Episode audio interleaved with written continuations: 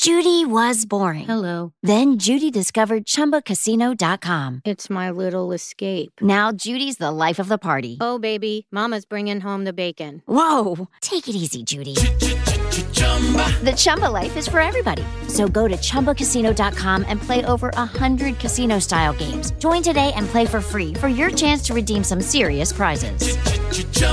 ChumbaCasino.com. No purchase necessary. Void where prohibited by law. 18 plus. Terms and conditions apply. See website for details. Lucky Land Casino asking people what's the weirdest place you've gotten lucky? Lucky? In line at the deli, I guess? Aha, in my dentist's office. More than once, actually. Do I have to say? Yes, you do. In the car before my kids' PTA meeting. Really? Yes. Excuse me, what's the weirdest place you've gotten lucky? I never win and tell. Well, there you have it. You can get lucky anywhere playing at LuckyLandSlots.com. Play for free right now. Are you feeling lucky? No purchase necessary. Void where prohibited by law. 18 plus. Terms and conditions apply. See website for details. I do think that our society is going on a, a poor trajectory because nobody does get checked.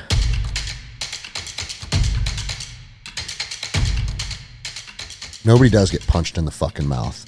So now you think it's okay to cut people off and flip them off. But if you assign yourself that duty and responsibility to try and correct that, you're only going to end up in trouble. I'm deploying to Ramadi, and that's right when the Blackwater guys got hung from the bridge. Just so you know, it's not if, it's when here. But we get hit all the fucking time.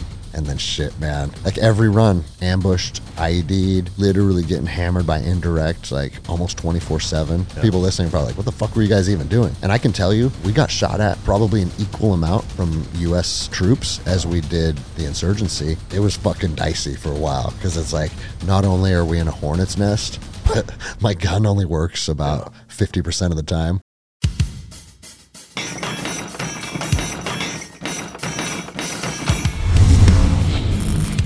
Welcome to Mike Drop, the podcast where relevancy is irrelevant and we don't give a shit about your feelings. Ladies and gentlemen, as always, it's both an honor and a pleasure to welcome my next guest to the podcast. He spent five years in the U.S. Army as a Ranger, and then an additional five years at Triple Canopy as a contractor, and then another five years with the U.S. Marshals, and then three and a half years as an active law enforcement officer with the Port of Seattle. He is the co host of the Endless Endeavor podcast. He's the owner of Electric North Jiu Jitsu, which is a Checkmat affiliate. Uh, he also owns his own laundromat in that he folds clothes while people are still wearing them. Ladies and gentlemen, welcome to the stage, Greg Anderson. Hey, thanks for having me, man. I know we've been talking about this for a while and Yeah. finally made it happen. So this is Yeah. cool. No, I, pr- I appreciate you taking the time. Yeah, I mean, I remember I, I didn't know you uh, or or know of you prior to when everything went down. When that kind of the viral moment, if you will, of you. The, I guess the reason that you got fired, which we'll certainly get into. Yeah. But, uh, ever since then, I was like, man, I got to get that fucking dude on the podcast. So You want to hear something funny? I don't know if you've put this together or not yet, but we actually did know each other before that viral video. really, I was in the process of getting a dog from you no shit. because Seth Farewell was one of my best friends. Oh, okay. Well, fucking a man. Yeah, so I was me and my wife. I had a Malinois for 14 years, and we ended up putting him down. And uh, my wife wanted another Mal or a Dutchie. Okay. And, and Seth was like, "Bro, one of my friends has the best, the best fucking dog you've ever seen. I think his name was Draco or Drago. Do you remember that dog? it was a big, D- uh, Digo maybe. Digo, Yeah, big, probably. strong uh, Dutchie. Yeah, fuck. I mean, it, it escapes my memory, but uh, So, anyways, you, you imitate Seth perfectly. yeah, man, I miss that guy every day. Um, so I mean, I have three small daughters, right? Now they are they are 8, 11, and 14. But this was, you know, 3 or 4 years ago when we were talking. And Seth goes, "Bro, listen, I'm going to put you in contact with Mike. Tell him you don't have kids." Okay? I said, "What? Do you, so lie to him? What do you mean?" He goes, "Dude, just fucking listen to me. I went down there. I played with this dog. It's a good fucking dog." I said, "Seth, you're 240 pounds. I have a six year old daughter." Yeah. dude, it, trust me, this dog will like your fucking kids. Trust me. Tell Mike you don't have kids. So we did. We started going back and forth. I don't remember if it was email or if we did. No, we did a conference call. Oh shit. And you asked if there was kids in the house. I said Okay. yes, and you said, "Well, this is not a dog for kids. What are we?" He goes, "Uh," and you were like, "I'm sorry. This is yeah, this isn't going to work out." And I, and Seth was like, "I told you to tell him you didn't." And I was like, "Well, Mike's the expert. yeah, I'm not gonna fucking lie to him. Like, if he wants to know my household dynamics before he sends me a dog, Yeah.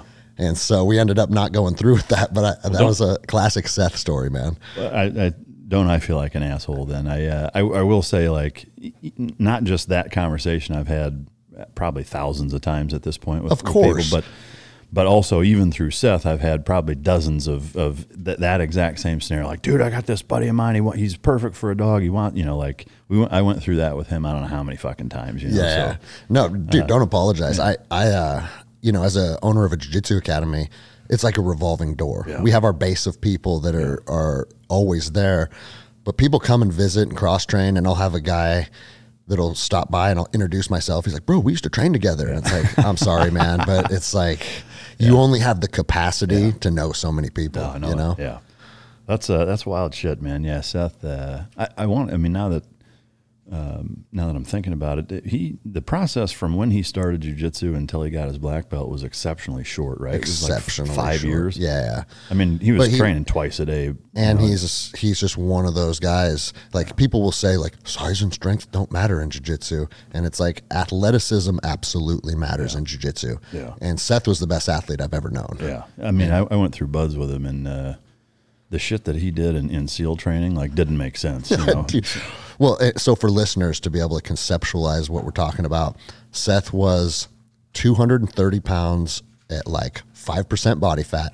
He could run a 436 mile and clean and jerk 350. yeah. And, I well, mean, just just absolutely absurd athlete. Yeah, I mean, uh, yeah, hundred percent there with you, and and the, the mile thing too, like not just a mile, like he could run six sub Yeah. sub five minute miles in a row As a know? big human. yeah, like I mean, he did the fucking ultra marathons, and I mean, uh, fuck, we lived together uh, for a period of time.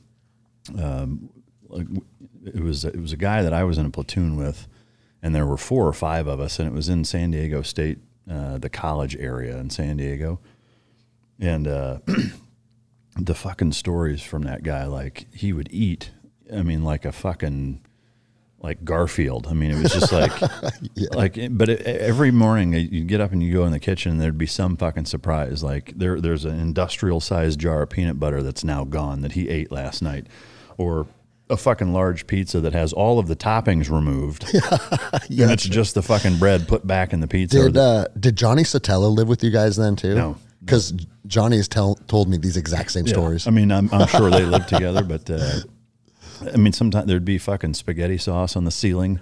You know, just like every fucking morning, it was it was some crazy shit that he had gotten into at two in the morning or whatever. it and bro, he still did that up until the end, man. Like uh, I visited him in Louisiana when uh, he was instructing for Triple Canopy. yeah, is that how you guys met?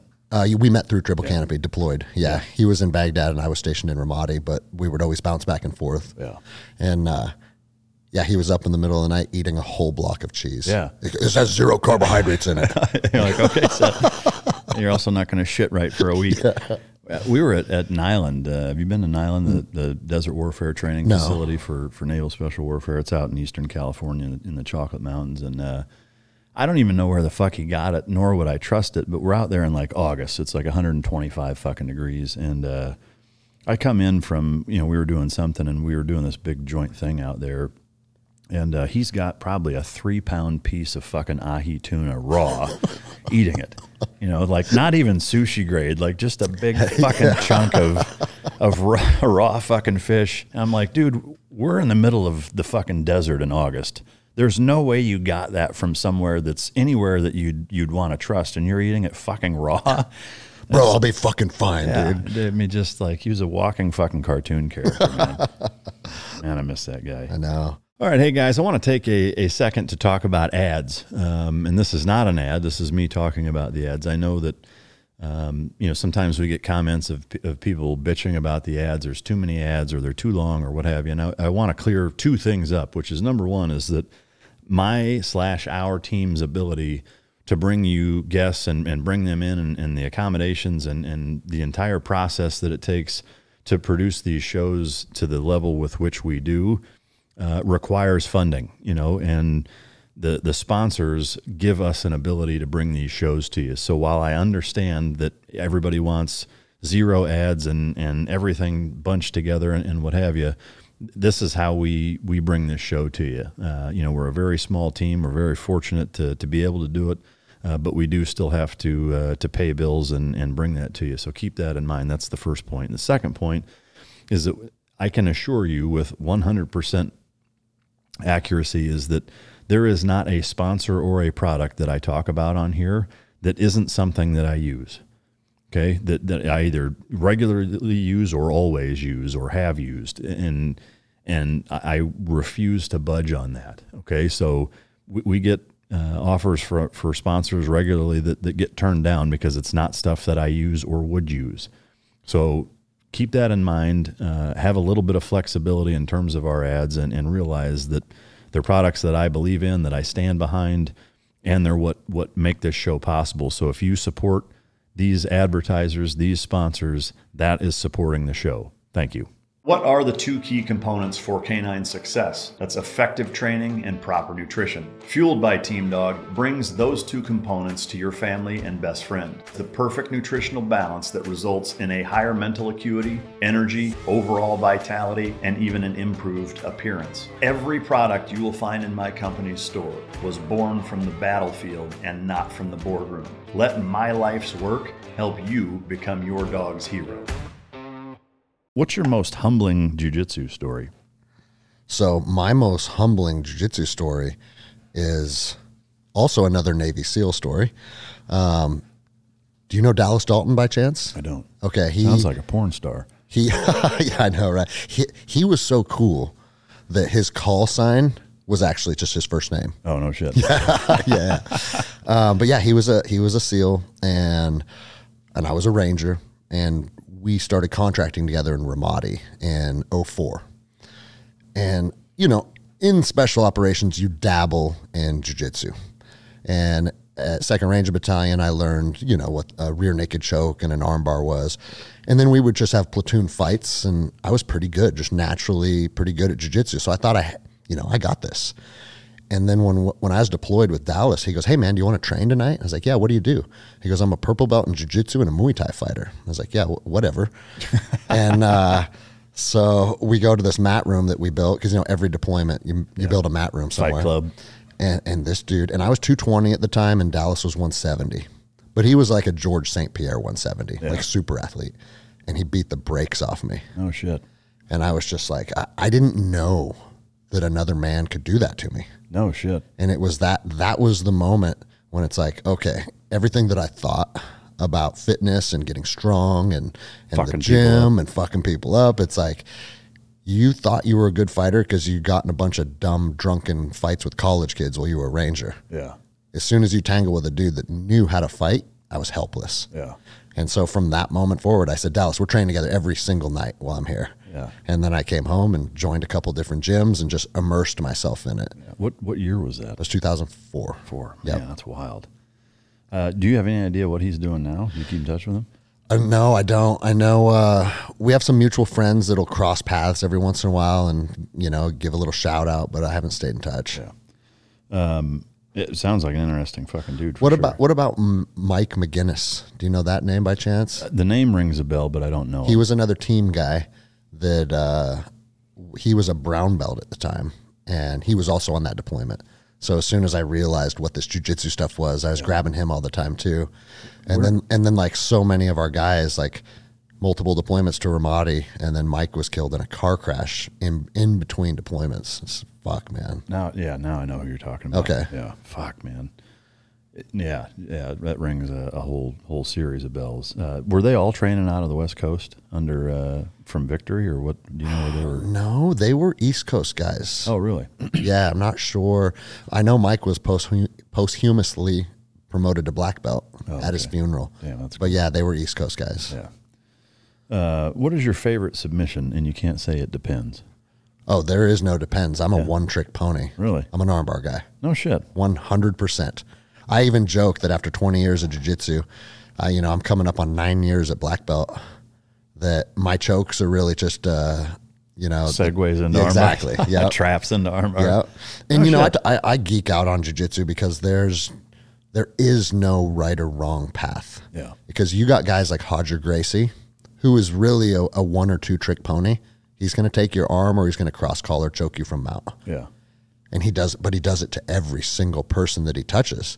And then you got other guys like the Mendes brothers that have an encyclopedia of jiu-jitsu available to them in real time and they're also high-level world champions. Yeah. So there is no right or wrong path. You just have to figure out what works for you. Yeah. And I'm more of uh I enjoy getting very very good and dominant at the basics as opposed to like always reinventing myself with like cuz jiu-jitsu is always evolving. There's always like new tips and tricks that are coming down the pipe. And uh I enjoy staying more old school and just passing guard, staying heavy, and then hunting arms. Yeah. Is, uh, in terms of the armbar from a setup, and I don't want to geek out too much. I know, I know Dude, people like jiu-jitsu jiu-jitsu but, episodes. uh, but the is there a, a certain position that you like it from, or from anywhere? No, my favorite place to find the armbar that I find is the hardest for people to defend is from side control. You hunt the far side uh, far side arm with an underhook, and you pull that arm up. So now that arm's facing towards the ceiling, and then you spin around the head and capture the arm that way with the far side armbar. Okay. It also sets it right up into Kimura trap if you want to go there. Yeah. So a lot of times I'll use that far side armbar to go into Kimura trap, and then you can either Kimura or you can go into armbar from there. Yeah. But like once you really learn some little pressure tips and some control points from that position, even when people know it's coming, they can't stop it. Yeah. And that's my favorite. Yeah. When people know what you're going to do to them and they still can't defend it, Yeah. that's when you know your shit's coming together. Yeah, yeah, that's awesome. I mean, to me, it, it, it's kind of reminiscent of why so many of the Dagestani guys are so good in MMA is, is that they've mastered the very basic shit, but they're so good at it Yep. that even high level guy like a, I mean, to, to see uh, Islam get a fucking head and arm choke on Charles. Exactly. Like- Who's the submission? I think Charles has the most submission Yeah. wins in the UFC. Yeah, and he's I mean, master. he- he's built for it. He's obvious, like his pedigree is second to none. And Islam did it almost like a fucking black belt messing with a blue belt, Yep. like just like it was nothing, you know. And and it was quick too, you know. And it's just like, I think the Dagestanis have kind of mastered the the combination of great technique, but instead of doing things with finesse, they do a lot of stuff with grit. yeah, And that's kind of anti jiu-jitsu. yeah, Because a lot of jiu-jitsu guys, it's it's kind of flowing and and once you come at people with like that smothering. tremendous amount of pressure. Yeah. And like I, I actually call it in my academy Khabibing the hips. Yeah. Because he just clamps on the hips and pins your hips to the mat.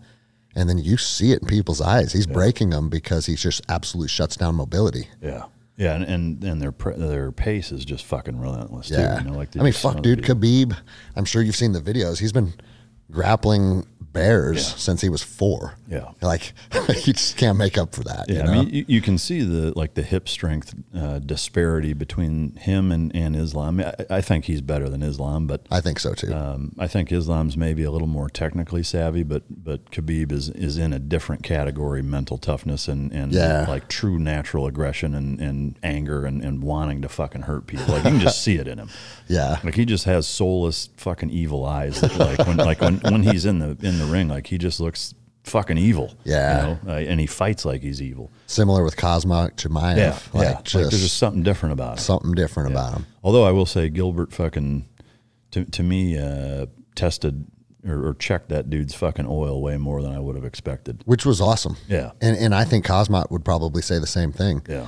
Because before that, I think he had what six fights or something where he didn't even get hit. Yeah, I mean he was just walking through everybody. I mean, kind of similar with Islam up until he ran into Volkanovski. Yeah. kind of similarly, uh, you know, and and that's to me that's where I would I would separate Khamzat and Islam from Khabib is that you never saw anybody really test Khabib. I mean, Yeah. Al, Al Iaquinta was probably the closest, Mm-hmm. but I think that that was kind of a fluke because it was a you know two week notice Last or whatever. or know, whatever. so, That's right. uh, but but e- either way, like he still didn't test him the way anybody else. Yeah. Uh, I mean, no nobody has tested that guy the way that. Uh, You know, Conor gave him prob- one of his tougher fights too, which was Yeah. kind of. I didn't see it going that way. I Yeah. thought Khabib was going to molest Conor, Yeah. and uh, and that, that's not even saying anything negative about Conor. It's just styles make fights, Yeah. and uh, I was surprised, but ultimately we exactly what I thought would happen ended up happening. It just took a while, Yeah. because I think it was like the end of round four. Was it? I thought- think. Fuck, I thought it was the second round. I could be wrong, but uh, yeah, I mean, it was it was closer than I thought it would be too. But uh, yeah, fucking fascinating shit. I wish I wish that he hadn't retired, but uh, but I get it. You know, um, what uh, what is the and we'll, I'm sure we'll we'll weave some more uh, jujitsu stuff in here, but uh, for the sake of not having a, a nine hour podcast, uh, what's the uh, the last full book that you've read? Oh man, um, Emotional Intelligence 2.0. Who's that by? I I don't know the I don't remember the author's name off the top of my head. I did Frisella 75 hard program because reading for me has always been something that if I don't prioritize it and I don't stay disciplined, it just goes on the back burner. And then before I know it, it's been a year since I've read a book. Yeah. And everybody will tell you the most successful people in the world consistently read a lot. Yeah. And so on Does Penthouse Letters count? yeah. Because I'm reading all the fucking time. Um, so yeah, when I was on 75, I read obviously a decent amount and it's only 10 pages a day, but you start burning through books at 10 pages a day. You don't realize like how much you can accumulate just doing 10 pages a day. Yeah. And, uh, but his standard is it's like, it's all nonfiction. So it has to be things that are not necessarily self help, but things that are going to improve your life in some capacity. Yeah. And it was weird because I was traveling somewhere and I'd forgotten I was I think I was reading uh I think it was Cam Hanes' book. But I'd forgotten it at home. And then I got to the airport and I was like, fuck, dude, I don't have my book. Well, I'm not gonna fail because I'm traveling. And I walked into Hudson News and that was the first book on the shelf. Oh shit. I just grabbed it because I was running a little late. Yeah. And then it ended up being one of the one of the most interesting books I've ever read That's awesome. because the whole thing about that emotional intelligence is recognizing your emotions and then allowing yourself the opportunity to have more of a choice in how you react as opposed to reacting emotionally. Yeah. And it's like road rage issues and just people being fucking idiots to you. Things that would normally just set me off as like, oh, I'm I'm not in control of my life if I'm not in control of my emotions. And uh, I learned a lot from that book. So I r- always recommend that one. That's awesome. I, um, have you found that uh, that that's stuck with you? Because a lot of times, like I'll read books that for a brief period, it's like, oh yeah, let me implement this, and then it just kind of kind of fizzles out. I would say that, like, obviously, right out of the gates, I was like, "This is the new me. I, I'm good now." it's fucking know? ayahuasca And in a book. And I went and did ayahuasca. We Yeah. talk about that Yeah. too. Um, but yeah, you know, as time goes on, there's more. There's an ebb and flow to it. Yeah. But I'll revisit it in my head too. Yeah. You know, if I find myself like literally, this was like a couple months ago. Me and my, I was driving my 11 year old to school, and I came up to a four way intersection, and I'm clearly had the right of way. It wasn't one of those like, oh hey, who's first? You know, I was there like a couple seconds before, and as I start to go, this other dude drives in front of me and and pauses for just a second enough to flip me off. And it's like, listen, I'm not I get it. If I do something fucked up and you want to flip me off, I can own that. You cut me off and you flip me off. Yeah. So it's to the death now. and I start, I started like I was going left and I, I turned right and I started going after him and I was like, You got your fucking eleven year old in the back seat Yeah. dummy. What are you doing? You're a 42 year old man driving an 11 year old girl to school, and you're going to purposefully interject yourself into a conflict. Knock it off. Yeah. And turned around and was like, "Hey, I'm proud of you. Yeah. You just displayed some emotional intelligence." Yeah.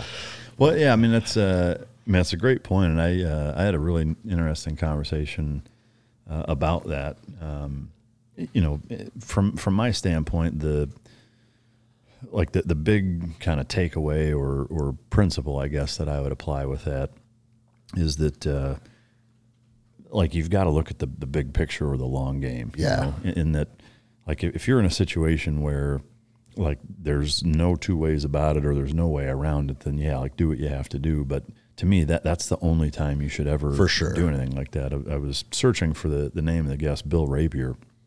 I had him on a couple of years ago, and because he, you know, he in terms of living the warrior lifestyle is, is among the the most hardline of of anybody I've met, even in the circle of you know dedicated men that, that you and I both know. And uh, I mean, he he lives it, breathes it, you know, lives off the grid, fucking does 30 mile fucking hikes in the snow every morning with his kids. I mean, like he's just, he's crazy. He's been doing jujitsu since he was, since like 95. And I mean, he just knife fights. And I mean, have you met him? I don't know. Yeah, I don't know. You, you should, I mean, he's up in, in your area. He's up in uh, Idaho, Montana Okay. area. But um, just, uh, you know, consummate textbook fucking warrior lifestyle. And, and I was asking him about it. I was like, you know, you got, he's got like four or five kids and, like, if you're out somewhere and, and somebody's fucking with you, how, how do you deal with it? And he's like, I always walk away. It's like, I don't even argue with, like, even if they're disrespectful, like, the, the only time I'm going to do anything is if somebody grabs a hold of me and I have no choice. He said, then, and it's going to be ruthless and, and whatever. But outside of that, he's like, what, what benefit am I going to get other than my ego? Yeah. by by doing anything. Like it's a lose lose. You Yeah. know, because I don't know if they have a knife or a gun or thirty friends or somebody in a vehicle that's going to try to run me over. Or let's say that you know I do what I have to do and you end up killing the guy and I go to jail for the rest of my life or- Exactly. or whatever. Like and now my kids don't have a dad. My wife doesn't have a provider. Like what what's the fucking point in any of that? Nothing. He's like so. For me, it's really easy to walk away, and I, you know, I wouldn't say that I didn't look at it that way, but never, never to that degree where you know, it very, I would say it resonated with me uh, significantly hearing him say it, just because you know he's one of the baddest fucking dudes I've ever met, you know, and and uh, and but you know will will avoid conflict like the fucking plague. You Yeah. know? it's like to me that's that's just a smart way to go about it. But Well, and also, I mean, you touched on it like the likelihood of you getting in trouble. And this is a, a flaw in our society, but you have to operate in the battle space that you occupy and the rules that we live under. Yeah. Because the, the opposite side of this is I do think that our society is going on a, a poor trajectory because nobody does get checked. Yeah. Nobody does get punched in the fucking mouth. Mm-hmm. So now you think it's okay to cut people off and flip them off, right?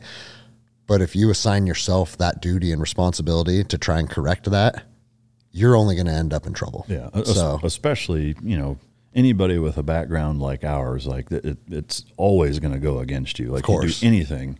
I mean, you, you see it in the New York subway, like dude who's a Marine trying to interject and now he's being charged with fucking murder. I you know, it's man. like, it's crazy. I mean, some of that is, is a, a tragedy, I think, in terms of the technique used to, to do it. Like, Yep. I, I wish he had been a little more savvy Well, ground, ground fighting. I've wise. detained, you know, I had a guy breaking into my house one night, and I was a blue belt at the time, and uh, he was outside, and I I went out the back door, pied around the garage. I had my AR-15, and I could. It was very clear to me that he was high on something, and he was out of his mind. Right, so. In Washington State, you shoot someone on your front porch, it's going to be a problem. You know, and just like you just said, with our background and our my proficiency in firearms and stuff, like You're a trained killer. exactly. And uh, so once I confronted him, he he backed off the porch, and then he was in my front lawn, but he was still yelling at me, "Fuck you!" and all this stuff. And so I handed my rifle off to the the girl that was living with me at the time and said, "Go inside, call the police." And this was my first time using jujitsu in a real world application. No shit. I had an arm drag, spun him, rear naked choke, unconscious in three seconds. Oh shit. And I was like, like I was surprised at how fast the guy went out. Yeah. But then I sat down on the ground behind him, put both my hooks in, and then let the choke. I didn't take the choke off. I just released the pressure of the choke. Yeah. And obviously, because you hold the choke for ten minutes, you're going to kill him. Yeah. You know. And uh, yeah, unfortunately, the guy on the train just applied too much pressure for too long. But the thing is, that fucking dude has been arrested 44 Oh, times. Uh, yeah, I he's mean, a he's- menace to society. And, and this is what I say to all of the fucking political elite people that want to like cast stones. It's like, if you don't do your fucking job and provide a a safe environment for our citizens to fucking go about their daily lives in, don't be surprised when people that don't have the skill set or the ability to do the right thing start interjecting themselves. Yeah, 'cause nobody else is. Because nobody else is. And you got psychopaths being confrontational with people on trains. There's going to be a confrontation. And oh, it, it ended poorly. Surprise. Yeah. I know. You know? That's a fucking travesty. I mean, he shouldn't have ever been put in that position. I hope that guy walks. Yeah. I gave I gave him I donated to his GoFundMe. Oh, no shit. yeah, yeah. Actually, GiveSendGo because Oh, okay. GoFundMe Yeah. went super woke. Oh, I and, know. Like, yeah, they're fucking shutting accounts down that they don't agree with. Yeah, fucking, that's terrible. Um, what is your favorite childhood memory? Oh, you know what? One of my favorite childhood memories, and it's funny because at the time I hated it. But looking back on it, it, it was one of the most like formative things in my youth was my dad was a commercial fisherman. And so every spring he would take his boat from Everett, Washington up to Sitka, Alaska, up the inside passage. And I'd make that trip with him. And so he'd pull me out of school in like late April, early May, and we would make the trip, father and son. And sometimes my mom and my sister would be with us too, go up the inside passage and then fish all summer. Wow. And as a little boy, you're like, oh, I'm not going to see my friends for four months. I don't get to finish school, you know? But then it's like, dude, all the life lessons and living on a boat for, you know, four months a year or whatever it was, looking back on that, like that's where like you really develop as a as a young boy, you know? Yeah, man, that's awesome. Yeah, it was cool. That's wild. I want to take a second to talk about something near and dear to my heart, and that is a staunch supporter of this podcast, which is Bubs Naturals. Uh, the hat sitting in front of me uh, here on our coffee table here in the studio belonged to Glenn Doherty. His nickname was Bub. Uh, I did two platoons with him, and his childhood best friend uh, and another colleague of theirs, uh, Sean is the best friend, TJ is their colleague, started Bubs Naturals, which is a collagen and MCT oil company in Bub's or Glenn's honor. And um, you know, for me, it's it's an absolute honor to be sponsored by and working with a company that um, you know was started in the honor of one of my closest friends and, and a guy that I went to war with. And uh, you know, the the Bubs brand is not only super quality, um, you know, collagen uh, collagen powder as well as MCT oil powder. Um, you know, but they also give back to the Glenn Doherty Memorial Foundation. Uh, they donate proceeds from their product sales to the Glenn Doherty Memorial Foundation, which uh, you know to me just furthers uh, you know the the mission set on Veterans Day. They give hundred percent back. So. Uh, I do believe it's the best collagen on the planet. Uh, I like to mix it in with uh, morning coffee. The MCT oil powder, the same thing. mixes in very easy. It tastes great, and it just kind of adds everything that you want to start your day off from a brain health standpoint, from uh, joint support, gut support, um, you know, MCT oil and collagen are, are, two components, especially as as we age, uh, that are integral components to uh, to health. And so, uh, to be able to work with Bubs Naturals and uh, be able to to work with them and, and sponsor a product that uh, number one is a high quality product, and number two is is so near and dear to you know to my heart and to the Mike Drop podcast for for who it uh, was started for and what it stands for. Um, you know, it's just uh, it's an amazing amazing place to be. So um, it is Whole 30 approved. Um, it's uh, sports certified, so you're not uh, going to run into any problems with that. Um, and I will say that um, you know right now they're they're offering uh, twenty percent. 20% off if you go to bubsnaturals.com and uh, use the Mike Drop code. So I really highly encourage you to, to try it out incorporate it into your day to day for joint health, for brain health, uh, for cognition, for gut health, and uh, and to support an amazing organization that does a lot of things uh, in Glenn Bub's honor. So uh, go to bubsnaturals.com. Mike Drop is the code, 20% off. All right, as you guys know, the lifestyle changes and the, and the fast pace that we live, uh, it makes it difficult to get in, uh, you know, all of the vitamins, minerals, fruits, vegetables, etc. Uh, started working with 1st Phorm. Uh, it's a great company. Uh, everybody knows who they are, and, and uh, I've been trying their stuff for a while now, and I, I love it. Uh, in particular, their OptiGreens 50. It's a precisely formulated green superfood powder uh, that increases overall immune system support and digestive health. 80% of your immune system is located in your gut and digestive tract, so healthy digestion is essential for overall health and wellness. It's got 50 hand chosen ingredients um, and its taste and texture like no other product. It's not gritty. It's got a sweet berry flavor. Uh, 100% of all the greens ingredients are grown and manufactured in the USA.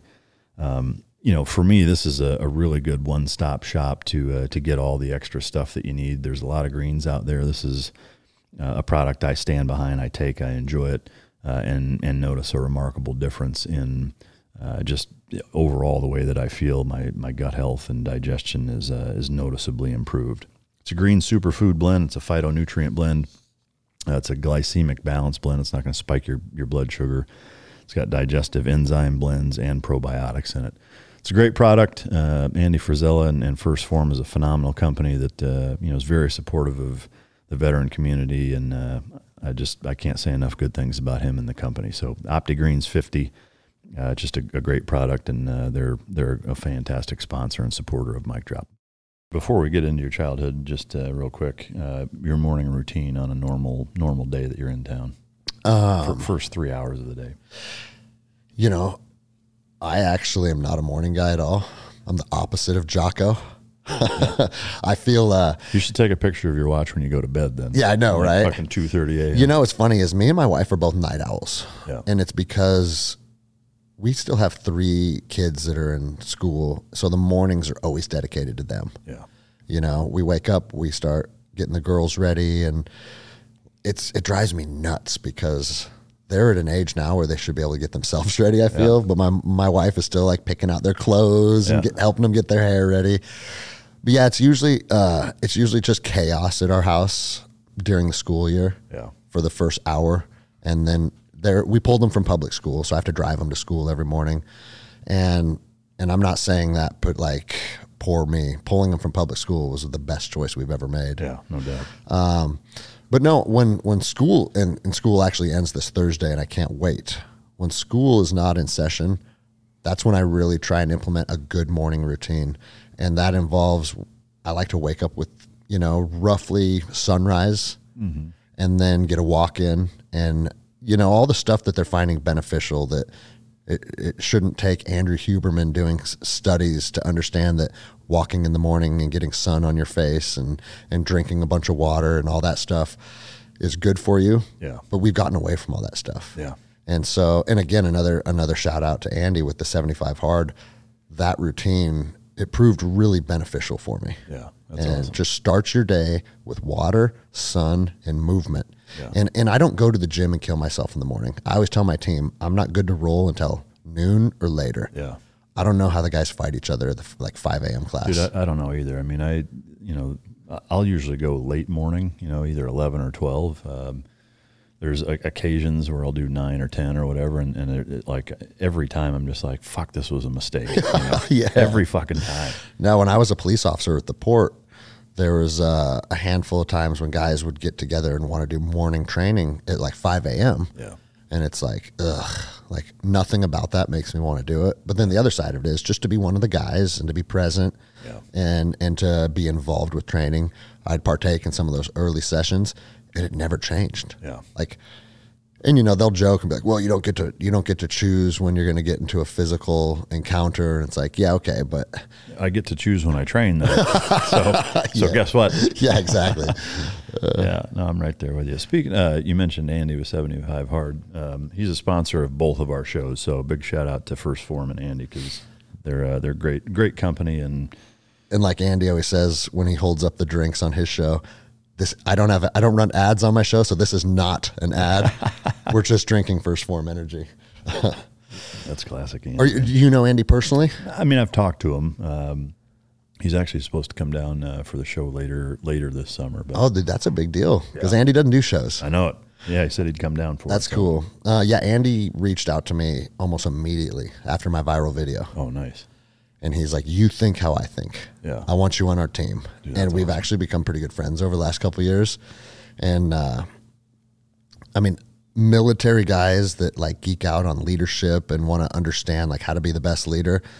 Andy may have never spent a minute in the military, but he's one of the best leaders I've ever known. Yeah, that's awesome. It's, I mean, you, you uh, can tell. You know, yeah, he just knows how to inspire people, yeah. and when you inspire people and you hold people accountable that's where the magic happens. Yeah. And dude, I mean, I went down and did his show and walked around headquarters and met like I mean, he has like 500 people in the building at any given time. Yeah.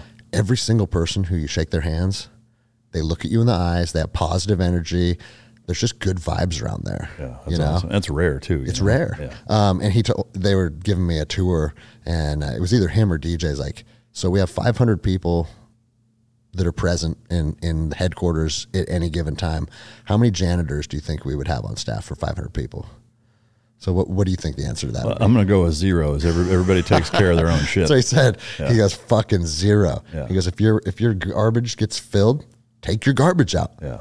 If you dribble piss on the urinal, go get a paper towel and wipe it up. Yeah. Because if you're not willing to wipe up piss on a toilet that we all share, you're not cut from our cloth. I don't want you on our team. Yeah. That's awesome. And it's like, because dude, the the the federal government's the opposite. Every organization I've ever worked from, worked for, has like a team of, and they're usually like Ethiopian or Somali women that just follow everybody around and clean up the lunchroom tables and vacuum and clean the bathrooms. Yeah. And it's like, yeah, you create a culture where people are being lazy. Yeah. You know. yeah. And that spills over into everything else. you know? Exactly. Yeah.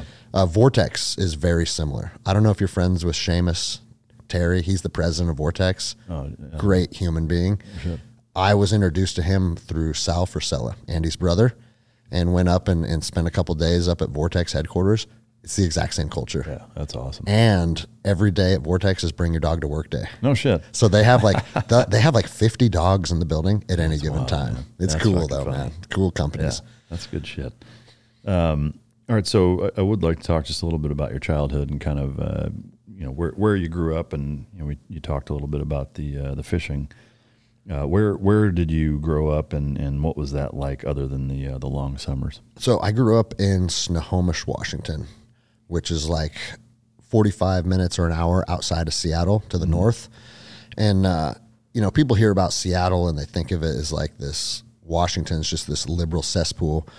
But a lot of Washington is like farm communities. Yeah. And Snohomish was a farm community. Um, I didn't grow up on a farm, but we we grew up in the suburbs, and it was like normal childhood. You know, I, I don't know if I should say normal, You're living in Alaska on a boat. Yeah. But uh, you know, my dad was a hard worker. He owned a, transmission shop, and he turned wrenches during the winter and the fall. And then he had one of his guys run the transmission shop during the spring and the summer, where he was a commercial fisherman. Yeah. And so, and I also grew up, I mean, I was born in 80 and in those years, and, and I don't know if this is right or wrong, it just was what it was, but like, I feel like we were the last generation to still grow up kind of hard. Agreed. You know, like, and, and my dad, I never heard I love you from my dad until I was 20 years old, Oh no shit. you know? And he wasn't a bad man, but he was hard on me Yeah. and there was no bullshit in my house and i was afraid of him like i remember when dad would come home at work at the end of the night there'd always be something in my stomach like oh fuck dude What I fuck up? yeah and, and like he wasn't abusive or he never hurt me or anything like that but he just in dana anderson's house there was no bullshit Yeah. and and i actually think looking back on that it's probably a fucking good thing No, for sure. It You is. know? I mean, yeah. I mean, uh, kind of similarly. I mean, not not the the dad experience. I mean, my dad was was amazing growing up. I, I wouldn't say. I mean, I, I had a healthy respect, and and there was a, a, a part of fear, but not. It wasn't warranted. Yeah. You know, it's kind of similar. Like he, he never put his hands on any of us. I mean. He was just this stoic, like you never saw him get fucking, never, never saw him lose control of his emotions, really, and uh, but he was just, you know, this you know, very balanced and, and stoic. He was he was a wrestler. He, he wrestled with Dan Gable in high school. Oh, shit. And, and wrestled in college and, and wrestled with him getting ready for the Olympics. And I mean, you know, he's he's bigger than I am. He's still in good shape. Like, um, and so seeing him as like you know this big, strong, fucking rough dude, but didn't act like it it was just a cool balance, you know. And and um, but you know, to to speaking to your point on the childhood, though, it's like that that was really the last decade because I was I'm two years older than you are, um, but that that you could, you know, basically grow up outside. Yeah. you know, where it was for like, sure. you know, right after school and all fucking summer long, it's like you're on your bike all the fucking time. Yep. You know, and, and your mom has no idea where the fuck you're at. You're drinking from a fucking a hose in the front yard and playing football and fucking building forts and setting fires and like just doing dumb shit and, and like the, you know starting in the in the nineties mid nineties that like that just stopped happening. You know, No, I think about that a lot today because I remember being, I mean, 10 year old boy, and I would hop on my bike with my neighbor, Tony Carberry, and we'd be gone until the sun was going down. Yeah. And, and there was, we lived in a, like the outside of Snohomish, this little town called Machias, which was between different towns. So we could take our bikes up to Lake Stevens or up to Snohomish, and th- there is no way to get a hold of me. Yeah. There's no text message. There's Yeah. no pagers yeah, no life three sixty. and and now as a you know I have an 11 year old uh, that's my middle girl I think about her being out of touch Yeah. for 10 hours. Yeah. Like almost makes me panic. Oh, I know. But times are different too, you know? Um, yeah, my dad was, uh, it was interesting how his hardness at the time, I just thought my dad was kind of a dick growing up, but it was calculated. Yeah. And after I joined the military, I turned 18. I joined the military my senior year, and I was in the delayed entry program. And so I joined, you know, I probably had four or five months until I graduated and then shipped off. And he's like, bro, come downstairs. And I was like, oh, f-. pit my stomach, right? He goes, come out to the garage. We got something to talk about. And, uh, you know, when dad says that, it's just like, fuck, man, you know? And he goes, listen up, bro. I know you signed up for the military. You're going to be gone here in a couple months. I just wanted to let you know I had 18 years to form you, 18 years of being your dad, and 18 years of not being your friend. He goes, but I'm ready for that to shift now. He goes, moving forward, I do want to be friends. And he put his hand out shook my hand. Really? And in a moment in time, I'm getting a little emotional because I, I, dad ended up passing in 2015. so when I think back on this, it's kind of tough, but it's like in a moment in time, our relationship shifted Just like that. just like that. Yeah. And and then after I left for boot camp, and then the, then 9/11 happened, and he had like so much pride in what his son was doing, and then I'd come home and it was like hugs and I love you, and we ended up being like best friends oh, for the next 15 years. What a profound moment. Yeah. And then he ended up passing when I was 35. And I remember because my mom will still apologize to me to this day. She's like, I'm just so sorry your dad was so hard on you when you were a child. I said, Mom, I'm proud of who I am today. And maybe that was necessary. But regardless if he was out of line or not, the last 15 years, we were best friends. Yeah. That's amazing. So it was fi- whatever problem there was, it was fixed. Yeah. You know? Yeah. Man, that's really cool. I appreciate you sharing that. Um, so you had a sister. Yep. Uh, what, what did your mom do growing up? Stay at home mom, stay at home mom slash uh, co-pilot on the boat. Like Yeah. the crazy thing is, is like as a commercial fisherman taking the family out there, my dad's on the back running gear, and my mom is just by default like, "Hey, you're driving the boat now." Yeah, that's awesome. And uh, man, she she that was a crazy experience for her too because she's like, "I'm a stay at home mom, and now I'm a fucking." Captain of a boat Yeah. fishing in the in twenty foot seas in Alaska, you know. That's a trip, man. What a fucking wild way to grow up. yeah, it was cool, man. Yeah. Uh, did you play any sports growing up? You know, I did track and wrestling through seventh, eighth, and ninth grade. And man, I always liked wrestling, but you know how it is once you, at, at 10th grade, f- 15, 16 years old, your priorities shift. Yeah. I found beer, I found girls, and athletics pretty much disappeared from that point forward. And you know what's funny is, uh, So you were still wrestling, but it was just drunken with women. yeah, exactly. To this day, to this day, it's one of my biggest life regrets. yeah. And it's like, dude, I've I've become a black belt in jiu-jitsu. I've fought MMA. Like, I feel like I should have filled that void. But the thing is, you can never catch up to the guys that were good wrestlers when they were kids. Yeah.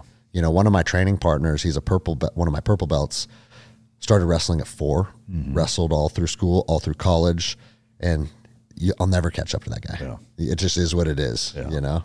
Yeah, I mean it's I guess similar to most sports, but I think wrestling is almost an exception that way. Swimming is very similar that way because I, uh-huh. I, I grew up swimming competitively and, and started when I was five, and and you know right around that seventh and eighth grade, like I was so burnt out, you know, because at that point it'd been six, seven, eight years of fucking swimming all year round. You know, in the summer, t- you know, sometimes two a day practices and whatever. And I like I was just fucking tired of it. So I stopped stopped swimming like part of seventh and all of eighth grade, and then in high school, you know, joined the high school team. And the guys that I was either competing with or even beating in seventh grade now were just fucking schooling me in- Oh, in, shit. ninth grade. You know, guys that again we had grown up, even even you know guys within the state that like you know there's pockets of, of good swim clubs or whatever they're they're USS swim clubs that that you know train year round and guys that I remember competing against at, at junior Olympics and shit like that. Now, you know, my high school team is swimming against their high school team and they're just we're, we're not in the same fucking Yeah. category. That that 18 month period of me saying fuck this, I'm tired of it and them driving through like world of difference, you know, just fucking heartbreaking. Yeah. So was BUD/S the water part of BUD/S the easiest part for you? Uh, sort of. Um, Now who's interviewing who? Right? uh, that's, that's, that's always, always what happens when you have other other podcast hosts on. Uh, sort of. What's interesting is everything water related, with the exception of the the two mile ocean swims. I- I wouldn't say I found to be easy, but it was very manageable. Like it, it wasn't a struggle Yeah. for me. Whereas a lot of guys with you know some of the treading, you know the the twin eighty treading or um, you know the drown proofing and you know the underwater swims and knot tying and shit like that. It, none of it was super difficult. Whereas you know some guys couldn't make it because of it. Yeah. But I had spent so much time swimming with a without fins, and b not in open water where I'm looking at a black line and I'm I'm guiding off of a black line. Like I was so ingrained into swimming that way. Like it, it was a, a more of a struggle than I anticipated being able to guide uh, along the coast um, because you know there's curvature, there's fucking swell, there's current, there's no no line on the ground. Like it, it it's a skill in and of itself being able to swim in a straight fucking line in, in the ocean Yeah. because you've got to guide off of landmarks and not, like there's a weird sense of direction that some people are just inherently good at and, and I'm not. Bro, I, I mean, I'm very into boating. I have a big uh, 26 foot Yeah, offshore same- boat. Same shit. Driving a boat in a straight line in the ocean can be difficult. Yeah, yeah. So, so let alone swimming. Yeah, I mean, because you know the thing that I think people don't don't think about in a boat, like you can see way fucking better than you can when you're in the water. I mean, your fucking eyes are two inches above Yeah. above the water, like you can't see hardly any fucking thing.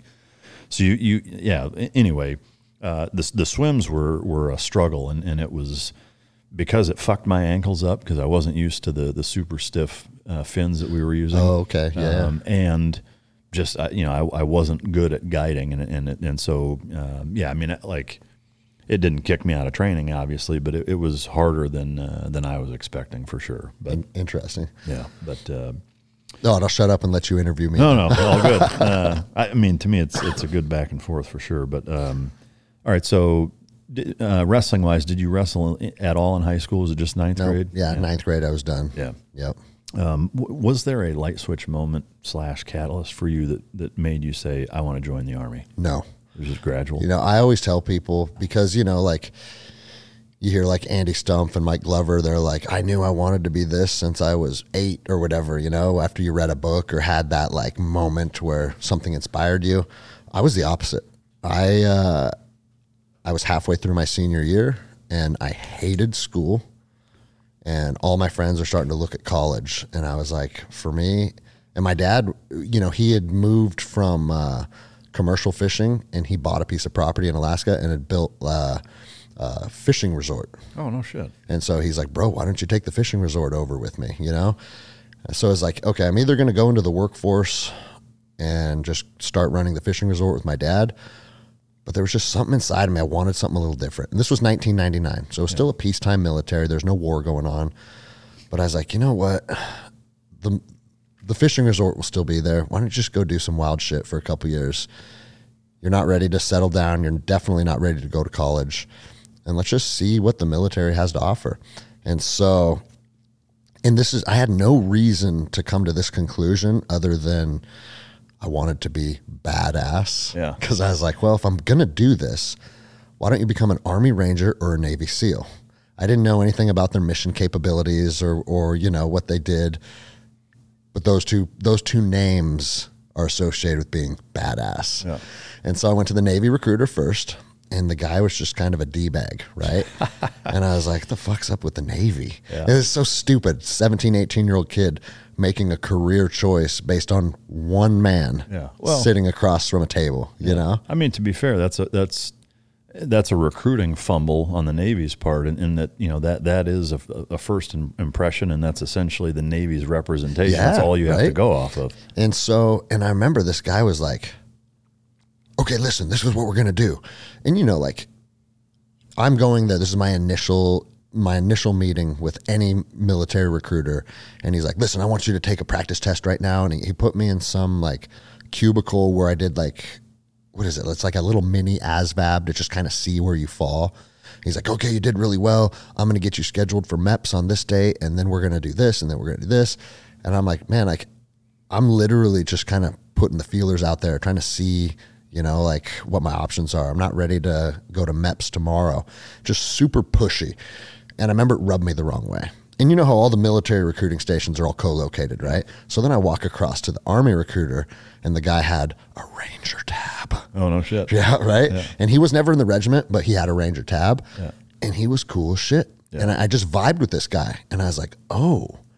This is what army guys are like. so here again, I'm making a decision based on one human, and uh, ended up signing up with the army based on that. Yeah, that's wild. Did you have at, at that time? Was there a guarantee to go to No. RIP? Or, So they did have RIP contracts, but like always, Yeah. recruiters So- are oh, like, bad well, news." unfortunately, no RIP contracts are available. It's called option 40 now, which I just found out they stopped doing. Oh, really? Yeah, I just because I was at the recruiter last week with one of my jiu-jitsu students. But uh, so they gave me airborne infantry, and I was slotted to go to the 82nd. But I didn't want to go to the 82nd. I wanted to go to Ranger Regiment. And my recruiter told me this, and fuck, man, thank God it worked out because it doesn't. the The needs of the regiment dictate how many people attend RIP. Yeah. And he goes, when you're down at airborne school, you can make a request to go to RIP, and then they'll pull your orders from the 82nd, and then you fall under the Ranger Regiment because they have the authority to do that. Said, okay. And that ended up happening. Wow. Exactly like that. That's rare. And that's rare. Like at the time, I was like, okay, I'm in airborne school. Time to to figure out how to get into RIP. And a RIP recruiter actually came down to airborne school and said, hey, who who's interested in being an Army Ranger? And like a handful of us, oh me. And he's like, all right, fall out, form a form a second formation over here, and took us on a death run right on the right on the spot. And uh, That's fucking awesome. yeah, they ended up cutting orders. I ended up attending RIP. Did any of the dudes fall out? Everybody, dude, everybody fell out. No shit. Every last one of us, including me. yeah. And uh, I rem- I found out after the fact they purposefully send send the fastest guy from regiment to pick up the new recruits And just go fucking crush. because because nobody his name was Sergeant Rackus. He's since passed, but he. Uh, I guess at the time I didn't know who he was. He's just a guy saying, "Who wants to be a ranger? Form a formation." He's one of the fastest dudes at headquarters, Yeah. and that was that's by design. so right out of the gates, three minutes after you want to be an army ranger, you feel like a piece of shit. You're like, man, do I really want to fucking do this? Yeah, it's awesome. And, and the thing is, RIP at the time was only three weeks. Yeah. And when SEALs hear that, they're like, "What? You your fucking selection was only three weeks?" But the difference, I think, between going into the Ranger Regiment and going into uh, a SEAL team is our basic training is infantry based. Yeah. And it's like, you know, I forget exactly what it was, but it's called uh, OSUT, One Station Unit Training, where your boot camp, your infantry training is all together. And it ended up being uh, like five or six months. Yeah. So you're doing tactics, you're taking out bunkers, you're uh, reacting to fire, you're learning all the basic infantryman 101 stuff. Then you go to RIP, and RIP is just a gut check. Yeah. They just kick your balls in for three weeks and see if you break. And if you don't, then they send you to regiment. And then that's where they really trained you to be a ranger. Yeah. And it was peacetime. So they had that ability to do that, bring in new guys and really put a lot of energy into them, training them up and getting them ready. Whereas now they have, uh, it's called RASP, it's Ranger Assessment and Selection Phase. It's eight weeks because they want guys arriving at regiment with a better understanding of regimental SOPs. Because you might arrive and deploy in two weeks, you know? Yeah. So they just want the, the bare minimum to be a little higher. Yep. Yeah. Uh, which uh, battalion did you go to? Second battalion. Second.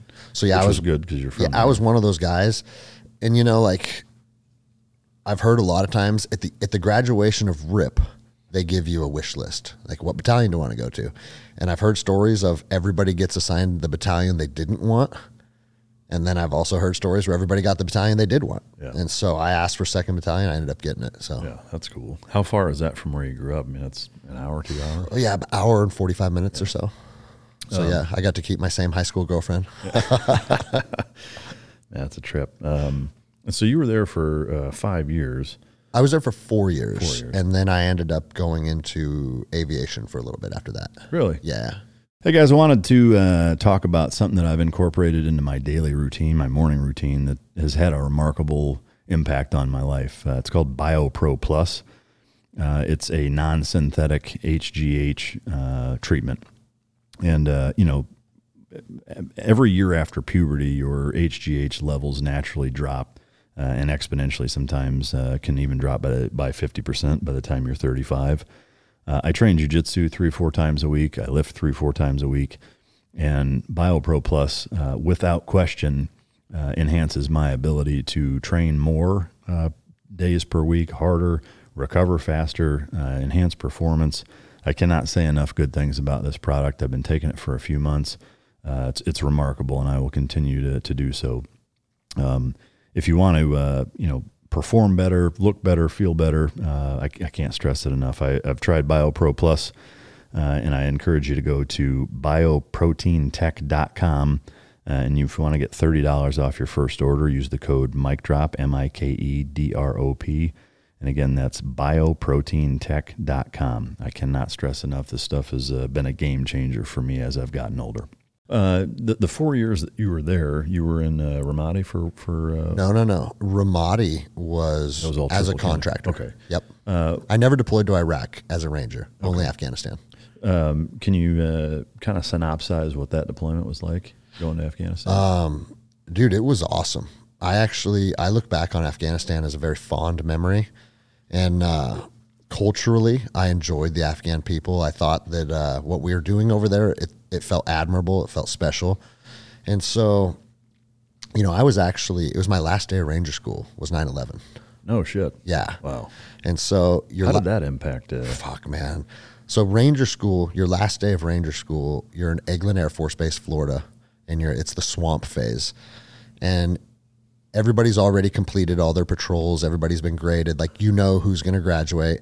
The last day, you literally wake up, put on a parachute, and they drop you back into Fort Benning. You turn your gear in, and then you go to graduation ceremony. And so we were literally rigged up, ready to get on the bird. The cadre came out and said, "Hey, everybody, drop chutes, de-rig, put a pallet, put them back on the pallet." Come in the auditorium. We have something to talk about. And you're like, we're the first class that everybody failed. yeah. Fuck. Well, no, anytime a jump is canceled, we're, yeah. we're stoked. Yeah. You yeah. Know, that, that's how I know if people are full of shit or not about being a ranger. It's like, oh, dude, I was a ranger. Oh, yeah, dude, do you like jumping out of planes? Like, you weren't a ranger. Yeah, you weren't a ranger. Fucking rangers hate jumping out of planes because yeah. it's the military knows how to take the fun out of everything. Yeah, for sure. And so we went to the auditorium and they showed us the fucking planes hit the towers. Damn. And it's like, we're going to fucking war. You know, I remember one of the one of the kids said that we're going to war, and one of the RIs, the ranger instructors, like, "Shut up, you guys aren't going anywhere." no, it's like you ain't going anywhere because yeah. you're in a training billet. Yeah. We're going to war, and uh, man, we were deployed less than a month later. Wow. But the the the thing that sucked, man, we got deployed and we were going to be part of the invasion with Third Ranger Battalion. Mm-hmm. So you remember Third Ranger Battalion jumped into Objective Rhino and secured that airfield then the Marines landed, and then they convoyed up and took Kandahar. We were slotted to be part of that initial jump into Objective Rhino. And then, like, right before it went down, they're like, hey, we've decided this is not a battalion plus size objective, and Third Ranger Battalion is going to handle it without the second battalion attachments. Mm. And it's like, and then we ended up not even going into country. They redeployed us back home. No shit. Because they were, we were in uh, Amman, Jordan, and then Third Battalion was in Qatar, I believe, and then we were both going to jump on the objective together. Yeah. And so we ended up redeploying home, and then didn't get back on a rotation to Afghanistan until sometime in 02. Oh, okay. And uh, you know, like I've had two rotations in Afghanistan where we were on QRF the whole time, which on one hand kind of sucks but on the other hand, it's just a picnic too. Yeah. Because you're just on the Kandahar airfield reading books and lifting weights and suntanning. Yeah. Ready to whip some ass. Ready to whip some ass. And, you know, and we only got mobilized a handful of times for uh, downed aircrafts. Any any uh, follow on firefights from from that stuff? Nope, nothing. I never I never fired my weapon as an Army Ranger in Afghanistan. No shit. Yeah. That's wild. And uh, I mean, and, and dude, at the time, people were so upset about it. Like, fuck, dude, full deployment. We didn't get to kill one dude. But the thing is, it's like we all came home too. Yeah. You know what I'm saying? And so it's it's easy to to want something, but you know the saying, "I careful what you wish for." Yeah. And then our next deployment, we went up to Bari Kowt. Are you familiar with that area? It's way up in the Hindu Kush. It's literally like close to the Chinese border. There's a little section of Afghanistan that actually has a border with China, and uh, we just did safe house operations out of this little safe house in Bari Kowt. And uh, same thing though. Like we did lots of raids, we're looking for HVTs, and it was always dry hole after dry hole after dry hole. Um, there was a dev team, dev group team out there with us, and they got like IED'd one day, and it was kind of like that's like the highlight the, of the deployment, you know. Yeah. And uh, but the thing, the reason I look back on Afghanistan and find it, look back on it fondly, those deployments culturally, like learning about the people, seeing how appreciative the Afghans were for our presence. Man, I remember we'd be on patrol and the locals would be like arguing with each other, and I'd ask our interpreter, like, "Man, what what are they in conflict over?" And they're like, "They're arguing of who gets to cook you guys dinner tonight to show you appreciation." Oh shit! Because the the Taliban they would tell us stories about what it was like living under the Taliban reign way up there in the Hindu Kush. They said like the Taliban would roll through and be like, bring all your children out, ages five and under, and mow them down with a PKM. What the fuck? Like fucked up shit like that just to control people through fear.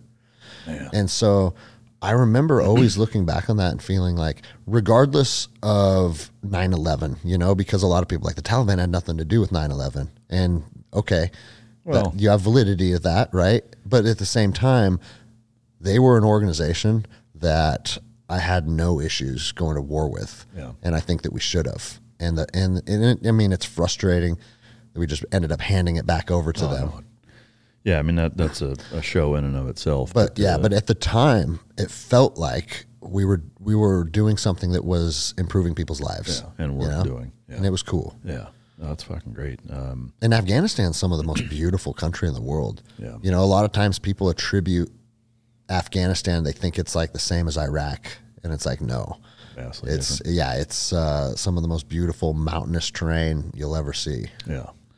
Um, what was your decision making process from doing a couple of uh, pumps to Afghanistan and then deciding that you wanted to get out and be a contractor? What was the You know, I was I love the Ranger Regiment. Like I always looked back on that period of my life as uh, something that I will cherish. And but simultaneously at the same time, there was a lot of stupid military red tape that made it hard for me to consider reenlisting. And I was like, you know what? Like I remember one story. We were literally in the safe house for months, and my platoon sergeant comes in our hooch, all all like flustered. He's like, "I just got word that Sergeant Major's on the resupply bird, and he's gonna he's gonna stop by when they drop off the resupply pallets. clean the house? Hey, yeah, everybody shave. we don't have running water. Yeah, I don't give a shit. Everybody shave. And it's like, oh, okay, these are the dumb military games. Because what you don't have the balls as a platoon sergeant to say, hey, sergeant major, we literally don't have running water out here. Yeah. And like, oh, your gas mask won't seal. Okay, well, when's the last time we've been gassed by the Taliban? Yeah. And so just stupid shit like that. And then there was also something, my favorite part of being a ranger was flying around in Blackhawks. I was always fascinated by it. Yeah. And I wanted, I was like, if I'm going to stay in the military, I'm going to go into aviation and I'm going to fly. And I ended up getting out and doing a couple contracts, and that was still kicking around in my head. I ended up saying, you know what, fuck it, I am going to do that. And I re enlisted and went and became a warrant officer. And I was in flight school at Fort Rucker, and I hemorrhaged my retina doing CrossFit. Really? Yeah. What were you doing? Upside down push ups on the wall. So your feet are against the wall and Yeah. you're just doing handstand push ups. And all the pressure in your head, it just, it ruptured a vessel in my retina, bled on the inside of my eye, and it made me go partially blind. Permanently? No, it only you only lose vision while the blood is pooled on your retina. But they said it could take up to six months to reabsorb. And they're like, an injury like this to your eye in the pilot program, you're done. No shit. And you know what? It's like I don't know. I look back on that, and I don't, I don't look at it as like necessarily as a failure, because like it is what it is. But at the same time, maybe a blessing in disguise. Because how many fucking birds went down? Yeah. Fucking seems like all of them for a while. Yeah. You know? Fucking CrossFit. Strikes Cross, again. yeah, I always say CrossFit probably saved my life, dude. but yeah, you know, the, like the, getting out of the Ranger Regiment was something that, even though I enjoyed the environment and I worked for what I can, and, and even that platoon sergeant, like I'm busting his balls here, but I enjoyed working for him. Yeah. You know what I mean? And uh, but I always knew like this isn't something that I want to make a career out of. And I have, you know, some of my buddies stayed in the Ranger Regiment for 15, 17 years. And I always said, if I'm going to stay in, I'm going to do something different. Yeah. Well, so did you? Uh, you got out, went to Triple Canopy, and then went back. Yep. Okay. Yep. I did a few deployments. The the Triple Canopy stuff. Um, I know that some of it's a little dicey in terms of what you guys can talk about. Oh, dude, I'll talk about all of it. I don't What, care. uh, I mean, I'd love to hear your experiences there and like where you went and, and what kind of went down. Like, what was some hairy shit that you got into? so If, I mean, if Seth was involved, right? I- yeah, yeah, That's exactly. a fucking Well, I met, I did meet Seth at, uh, fuck, it wasn't the initial triple canopy selection, but we ended up doing like a, a train up at some point. He's like, dude, let's go out drinking tonight. I'm like, okay. And we went out and drank Jaeger bombs until like three in the morning. And yeah, you, you can imagine how that played out.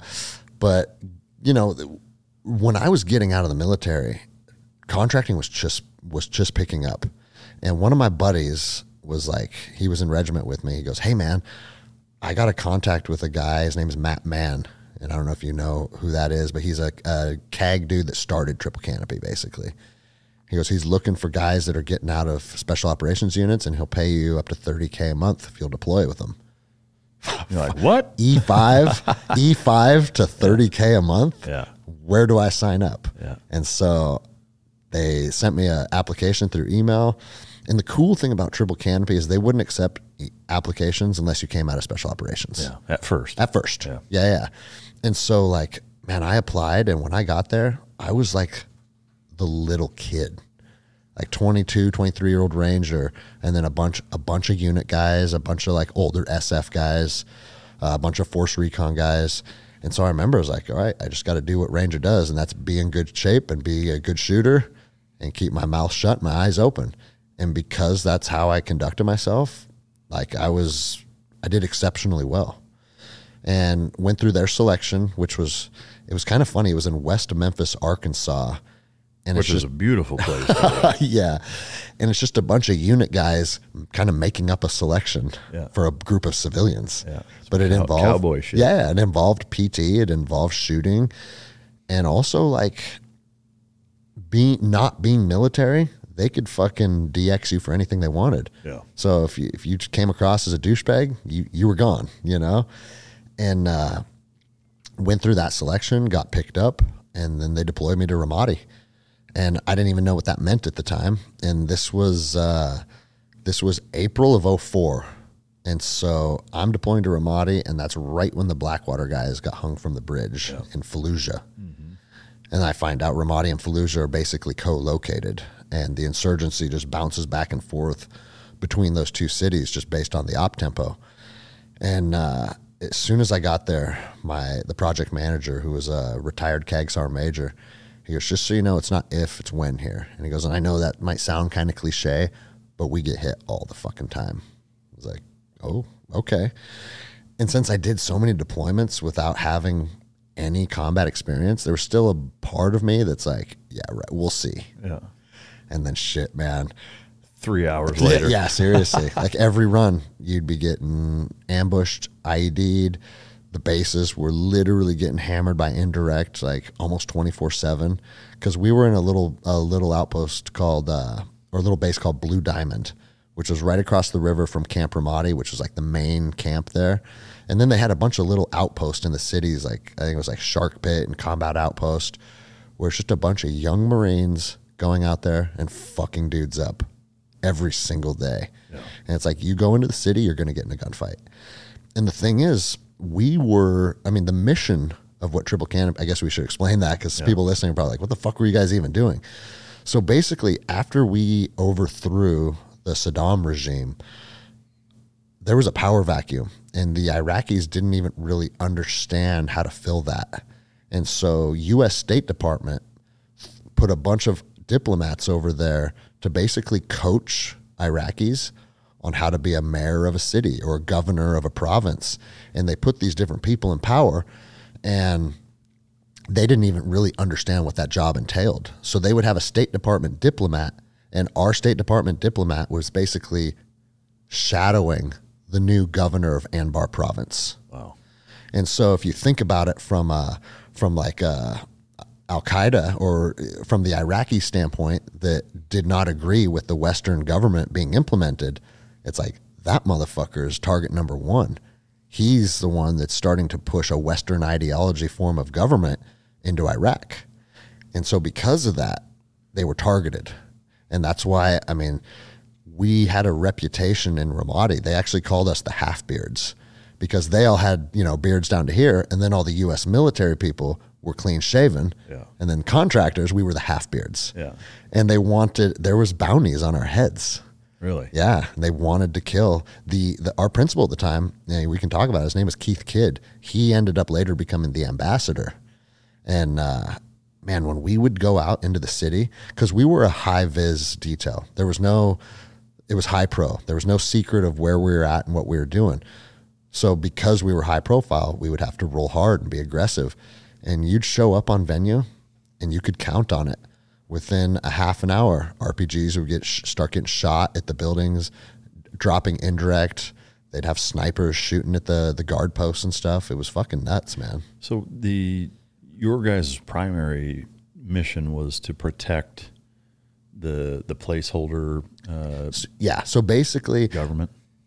our our primary mission was to protect our principal, Keith Kidd. Okay. And that's like anytime we were mobile, we had one battle drill. It's break contact. Yeah. You know, you we we'd had a counter assault team, which I was on for a long time. But even the counter assault team, you're not going to necessarily like start firing and maneuvering and trying to take out a target. You're just going to provide a fire base while your main element can break contact, and then you fall out too. Yeah. So the the majority of like combat that I got to see in Ramadi was fighting from rooftops. Yeah. We would be on venue and then people would start surrounding the venue and it was fu- it was like a video game, man. We'd be in Ramadi and guys would just be starting to basically like assault the government center and we'd be on rooftops and build bunkers and shit and just sit and wait and Just fucking slam. just slaying, dude. It was nuts, How- man. about how many of you were there? Uh, we were 16 man team Sixteen. Yep. So you were you were protecting that guy the whole time. whole time. Yeah. Okay. And also part of i mean that guy's duties and responsibilities would shift because state department would ask him to do different things.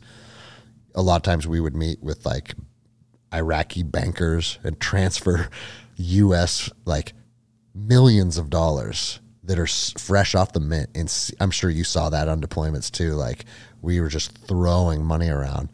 And uh, Some good accountability with it too. bro we used to say like instead of depositing this $10 million in Why don't we just leave? why don't we just bury it with a 10 digit grid Yeah. and come back in 10 years Yeah, no shit. you know but uh, everything that we did over there was in support of the state department mission So was he ever meeting with um, any guys that like were questionable? I mean, I mean, they kind of all are, For but, sure. But I mean, like, Dude. guys that all the time Yeah. and that was part of the game and trying to figure it out because you would we'd get hit sometimes in a way that it's like the only fucking way we got hit is someone knew about this meeting Yeah. you know? And you never know like what interpreter or I mean we even had a guy there that was uh, we we used to call him Keyser Söze because his whole job living on in the government center was he was the like a chai boy and he'd bring us tea right but he was always mumbling and like uh, uh, uh, and like trying to talk to us and I'd ask my interpreter I'm like what's this guy saying and he goes we, we don't know we don't understand him either he's not speaking Arabic and, and so, like, I remember, like, towards the end of the deployment, we're like, I bet the chai boy is the guy that's fucking giving out intel, you know? dude, that's weird. Did you? I mean, where the fuck did he come from? Like, who hired him? Bro, it was just a, I mean, everything that we did was the the main security was being ran by the locals. Oh, okay. You know, the IPs and IPs, and that stands for Iraqi police. There's countless stories of IPs being dirty. Yeah. I mean, You know, I mean, pick a country, right? Yeah. Fucking United States. of course. Um, what were you guys rolling in vehicle wise when you would go out? Dude, we had uh, we had one suburban, and then the rest Up armored? Yeah, Oh yeah, level seven armor. And the, you know the windows are two and a half inches thick, and then we had a bunch of BMWs and Mercedes. The V12. Yeah, bro. And like the crazy thing is, uh, when we were on like Route Mobile, which is the big MSR between Baghdad and Ramadi and Fallujah, we're rolling at 140. Yeah. Fuck, that's awesome. Dude, like What, do you remember what tires you guys were running? we had run flats. I don't remember what tires, but yeah, I mean we've had our tires we had our tires shot out on multiple occasions. And run flats, they fucking work, bro. Yeah, I know. I know it. That's fucking awesome. Uh, do you remember what what the models were on the? I want to say the Mercedes were 700 series, and I don't remember what the the BMWs were. I'm not. I know I see your car studio across the way. I know you're. Uh, Zach was telling me you're a big car guy, but Yeah, I, I mean, I'm just curious. I, I wasn't then. Like I, I- it's been in the last you know handful of years that I've kind of really gotten gotten into cars and motorcycles. But um, I'm always curious because that you know, from a performance standpoint, when you're armoring a car, you know, weight weight plays a huge role. yeah, and tires do too. I mean, um, I, I was on a track here not not long ago, and uh, you know, just the type of tire and the condition they're in. The I mean, the tire pressure, the fucking temperature. I mean, all of those things play such a, a huge role when when you're doing 140 miles an hour Yeah. and trying to maneuver and, and whatever. And so I, I was just curious, but man, I- we we hit a dog one time going 140, and it literally just evaporated. it evaporated. Like you couldn't even find it. Yeah. But it also uh, it smashed the radiator. Yeah. So it, the car started overheating almost instantly, and man, we had to pull over and we just left it. yeah. I mean that that you know you think about I don't know what those cars were worth, but probably four hundred grand or something. Yeah. And hey, we're just gonna leave it, you know. And Did you guys w- blow it or just left it? no, we ended up so as we pulled over to assess the situation, we immediately started taking fire from a, uh, a, a Army Bradley unit because we're dark sedans pulled over on the MSR. They think we're putting in IEDs. Yeah. And I can tell you, we got shot at probably an equal amount from U.S. troops as we did the insurgency, and it's because they don't, you know, we're, we don't have uniforms. Like, even though you would think like we're still white guys with body armor on, it's still like I mean, you got eighteen year old privates in in.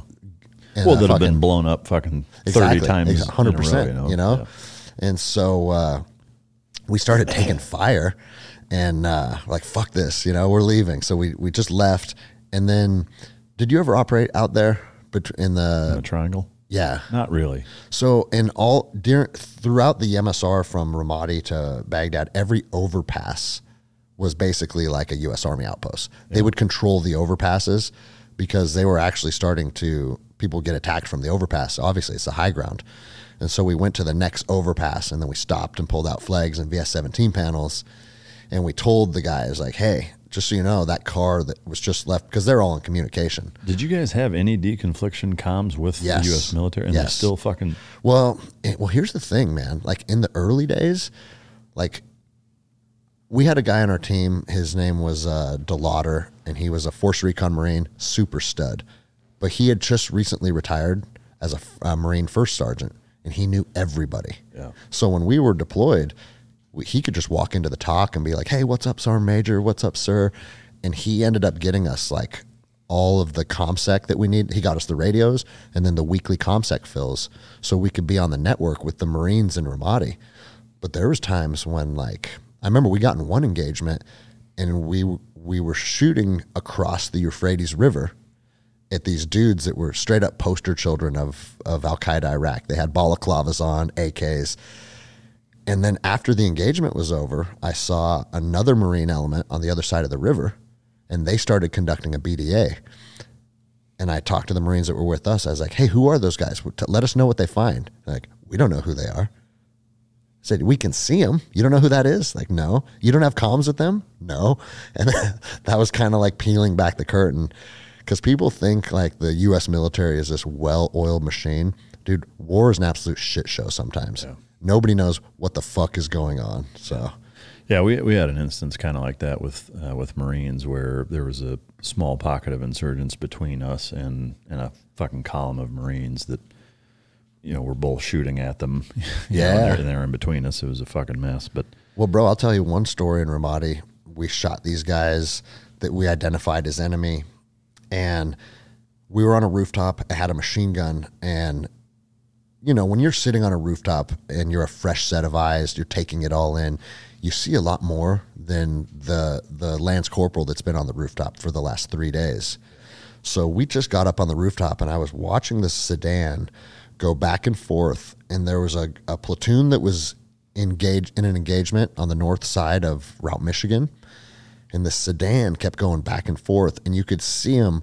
They were loading cases of something into the trunk and then going back into the engagement. I'm like, okay, that's a, they're resupplying the insurgency. So I said, the next time that car comes out on Route Michigan, we're going to take it out. And we did.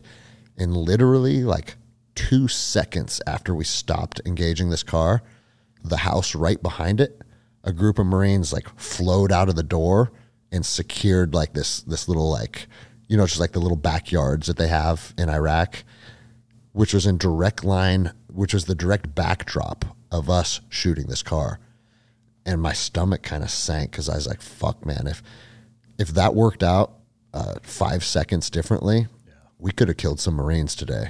Yeah. You know, and it makes you realize how dangerous the 360 degree battlefield is. Yeah. But then when we did the BD on that car, it was loaded with RPGs. No shit. We were right. Wow. You know? Fucking dicey. But it's like even doing the right thing, some fucked up shit can happen. Yeah. You know? What What were you guys rolling armament wise most of the time? Like what were you What were you rocking gear wise? Um, I mean, we just had, I forget what the the Paraclete body armor was or whatever, but that was it. I mean, uh, weapon wise. Oh, okay. We were Like what was your loadout? So initially, this is the contractor world, we show up and I got there early enough where they said our weapons got hemmed up in customs. so we don't have we don't have our ARs. Triple Canopy issued us all AR-15s and Glock 19s. And then when we got in country, they said none of those guns are available. We're not sure when they're going to be. So they procured AK 47s off of the local market. And that's what we ran with for like the first two months. Damn. And I fucking hate AK 47s to this day. People, it's the best gun ever made. Not the ones we had. Yeah.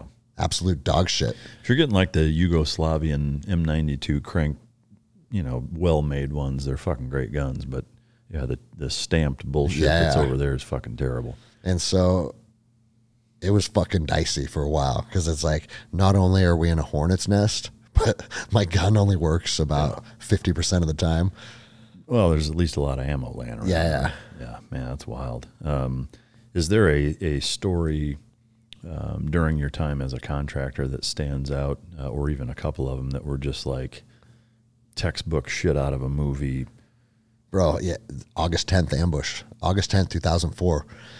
It did feel like a movie. It felt like you remember that scene in Clear and Present Danger where Yeah. they're all up on the rooftops and the motorcades rolling through and they just fucking hammered them. We ended up getting intel. We were on venue down at the, the government center, downtown Ramadi, and we got intel. Someone came off of the street and said, Hey, the insurgency says today is the day the half beards die. They're killing all of you. And we're like, oh, okay, let's go. You know? So as we're leaving, we realized very quickly that, man, they'd put a lot of effort into this because they started funneling us by putting like jersey barriers. Like, I don't know if they got fucking excavators out there or what, but they literally were blocking major roadways and forcing us. So you take you take one right turn that is not part of our fucking our route plan because we're being dictated. Our movement's now being dictated. You know that's a that only goes from bad to worse. So we took one turn. It's like, f- and the guy up front, he was uh, like a, a unit guy and a retired SF guy, very sharp, savvy, tactical dudes. So they're already they're like, hey, this you know we're already our route's now being dictated. We're gonna look for to get on our secondary or tertiary route as soon as possible. Then there was another thing of jersey barriers that wanted to force another right hand turn. And they're like, fuck this, we're reversing out. Like, we'll go back on venue and figure this out. So as we're reversing out, if we'd went another 40 meters, it would have been the clear and present ambush. They were all on the rooftops on two buildings on either side, ready to just fucking hammer us. And like they could see us that we put together their plan and they're like, oh fuck, cat's out of the bag. So then they started shooting at us from there. And bro, every car just got riddled with gunfire.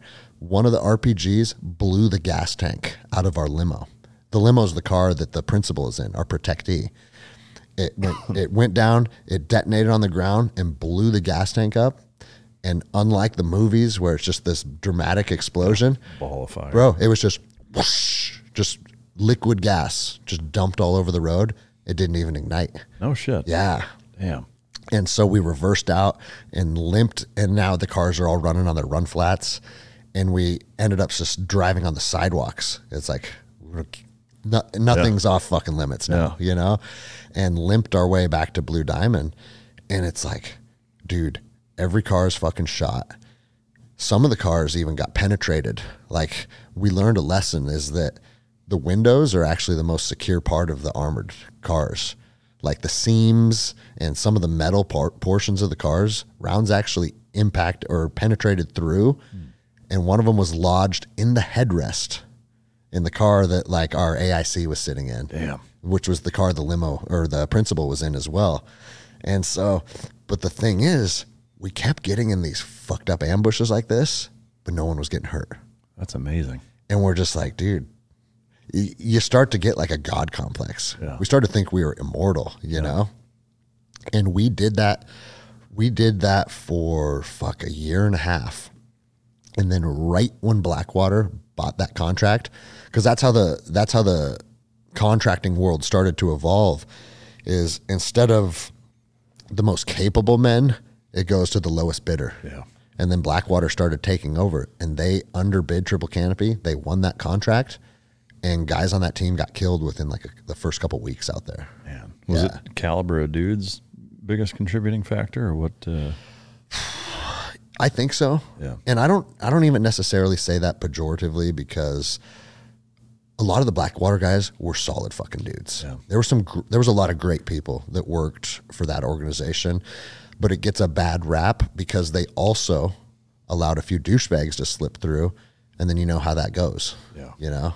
yeah, it only takes one. It only You know, to takes one, and then the whole organization takes a hit. Yeah. You know, Yeah. When uh, when you guys would get in these crazy ambushes, you said that uh, kind of the, the mo was breaking contact and just bagging ass. Were there instances where it was like close up enough to where you when you were breaking contact, you're smoking dudes and then getting out, or was it pretty pot shot a, kind a of? couple times it was, but primarily, because here's the thing. I mean, unless it was like on August 10th, yeah, we're cracking seals and we're fucking engaging back because You had no choice. we have no choice, and we also our principal is under direct fire. That's our mission, right? Mm-hmm. But typically, the SOP is you keep the car sealed up because 308 rounds didn't penetrate those cars. Yeah. And so it's like we're not going to fight back unless we have to. We're just going to run away. Yeah. Did you guys have any cool fucking James Bond shit where you're blowing smoke or oil slicks or any any kind of fucking fun shit like No. that? I mean, can you lie about it and just, just make something up on the fly? Um, yeah, we had these fucking armor piercing fucking Yeah, no, I wish. tire spikes that shot out of the fucking headlights. Uh, there should be more of that shit. I'm just saying, you know, know, like the right? U.S. military, like you have the money and the fucking engineer, the tech, like why not fucking sexy it up and make some some cool movie shit like that? I don't know why they Exactly. It's not like you wouldn't use it. Uh huh. I mean, for vehicles especially, like imagine a, a rear bumper that drops a fucking spike strip. with- with- Yeah. like that would be useful. No, they have. uh Fuck, there's some of those like super high end. I think they're used in South Africa quite a bit. Yeah. and they're like security cars that do have some of those. Yeah. yeah. You push a button and it like shoots flames at people why and not? shit. Why not? Um, yeah, I mean, I'm all for it. Fuck, I, I would have it if if you could as a civilian. You know, Uh, the the contracting world was wild, but I loved it. Yeah. I, I mean, I, I knew so many guys that, you know, because I was in from 96 to the end of 08. And during that period of like guys that I served with that got out, I mean, you know, so I, Yeah, I kind of saw the- were doing it. Yeah, I saw the evolution of how it started and, and evolved. And, you know, and then when I got out, the first few years of doing dog contracts for some of the companies and, and intermingling with a lot of the guys that I, I was either working contracts with, dog related wise or whatever, we're, we're all kind of woven into that Yeah, that uh, you know culture or, or subculture of of the contracting industry and and uh, yeah it's fascinating shit and, and it was it was like It's kind of the, the Wild West in, in all of the best ways. you Yeah. know? Uh, Yep. the, the one downside, it seemed, and I'm, and I'm speaking a little out of turn in terms of, you know, I, I never technically was a contractor overseas uh, for stuff like that. But uh, so many guys, the, the issue was not having the cavalry if you needed them. Yeah. And then just like the life insurance kind of stuff that, that Mhm. was seemed to plague a lot of the companies and, and really leave a bad taste in a lot of dudes' mouths. But and and that one thing that really each each contract was very different because wherever you were based, it was up to you to basically build rapport Yeah. with the surrounding military capabilities. And it got to the point with us where like us and the Marines were so close out there that like we could use our QRF assets if they needed something from us. We were happy to help them. That's awesome. A lot of places there was like it was a dick measuring contest between contractors and active duty, and there was a lot of like animosity. It's like uh, like the, the movie scene scenario of Tommy Lee Jones showing up like this is my fucking exactly. jurisdiction. It's like Yeah. that kind of Yep. fucking dickweed uh, protocols. Yeah, I fucking hate that shit. Um, so you did that for a period of time. What what made you decide? Okay, I'm done doing this, and I want to try the the aviation stuff. Was, like, So- did you just get sick of doing it? That was right in the middle of contracting. It wasn't that I got sick of it. I still enjoyed contracting, but I felt that it only it didn't have longevity. Yeah. I was like, I don't know how long. Because remember, like when the wars first kicked off, especially in Ranger Regiment, we thought it was going to be like another Panama or Grenada. We're in and out, or even a Somalia where they, I think it was like six months or something. Mm. And so, as I was contracting, I started thinking like, you know, like I like this and this is fun, but there's probably not a lot of longevity in it. Whereas if I go to aviation, regardless if I stay in the military or not, I'm gonna have lots of options. Yeah. And so I did that. It ended up not working out. And I went right back to contracting. Oh, no I literally, it's, it's actually funny. I literally flew out of uh, Dothan, Alabama, which is where Fort Rucker's located, to Iraq. No shit. Because once they told me, hey, you're getting med dropped, I started calling and sending emails to my old team. Say, hey, do you have any openings? And they said, actually, if you're ready to deploy right now, we have an opening. So you, you showed up back in Iraq with a bloodshot eye. yeah, exactly. It was my left eye though. Still- still shitting fucking army Yeah, chow. non-dominant eye. Yeah, that's Um, wild, man. Yeah, and then I ended up contracting till 2009, and I was deployed. I, I can't really call this a deployment because we were in Erbil. Have you ever been to Erbil? No, no. It's it's basically like being stateside. Yeah. You can go to the mall. You can go to the go kart track and race cars. like, yeah, uh, Burger King. Yep, exactly. Way up north in Kurdistan, it was not Iraq. Yeah. But that was the deployment that I was on because if you have diplomats, it doesn't matter if you're in the, the peaceful areas of Iraq, they still have security teams attached to them. Yeah. And so, and, and that was like the good gigs. Oh, you got Erbil? What the fuck, dude? Yeah. It's like the vacation. Yeah. Same daily rate? No, it was a little less. It- but but I don't think it was a little less based on um, threat level. That was just the nature of contracting. You know, we started at 760 a day. If you were in a leadership position, it was a K a day, and then it became 600 a day, and then it was 550 a day, and then it's like it's almost not worth being deployed for 500 bucks a day. Yeah.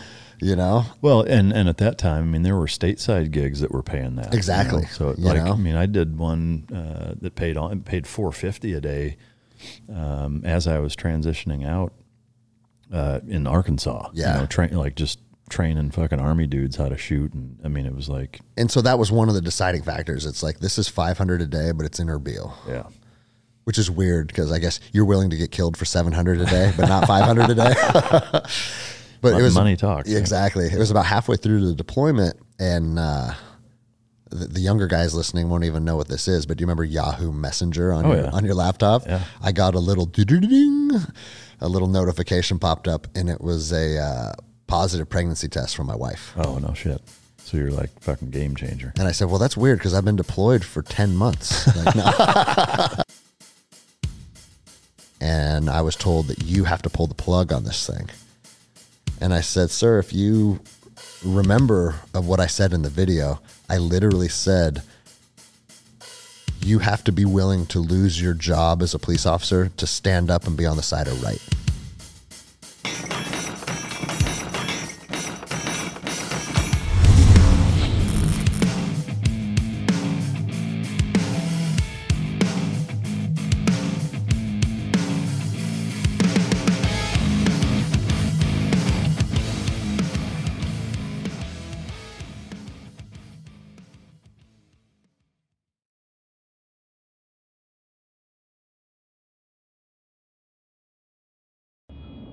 I'm Nick, the host of the UFO Chronicles podcast, with first hand witnessed accounts of the strange and unexplained, covering UFOs, cryptids, conspiracies, and the paranormal. Real people, real encounters. So come with us on the journey into the unknown. UFO Chronicles podcast is available to listen to on all apps. I'll see you soon. The Bigger Pockets portfolio of podcasts are worthy of your investment. We're having a real conversation as real real estate investors. New episodes available every day. It's important to buy where it makes money and not necessarily where you want to travel to. Bigger Pockets, On the Market, Rookie Real Estate, or Money Podcast. The purpose of flipping is to create more cash so then you can reinvest into other types of properties. The Bigger Pockets Podcast on YouTube or wherever you listen.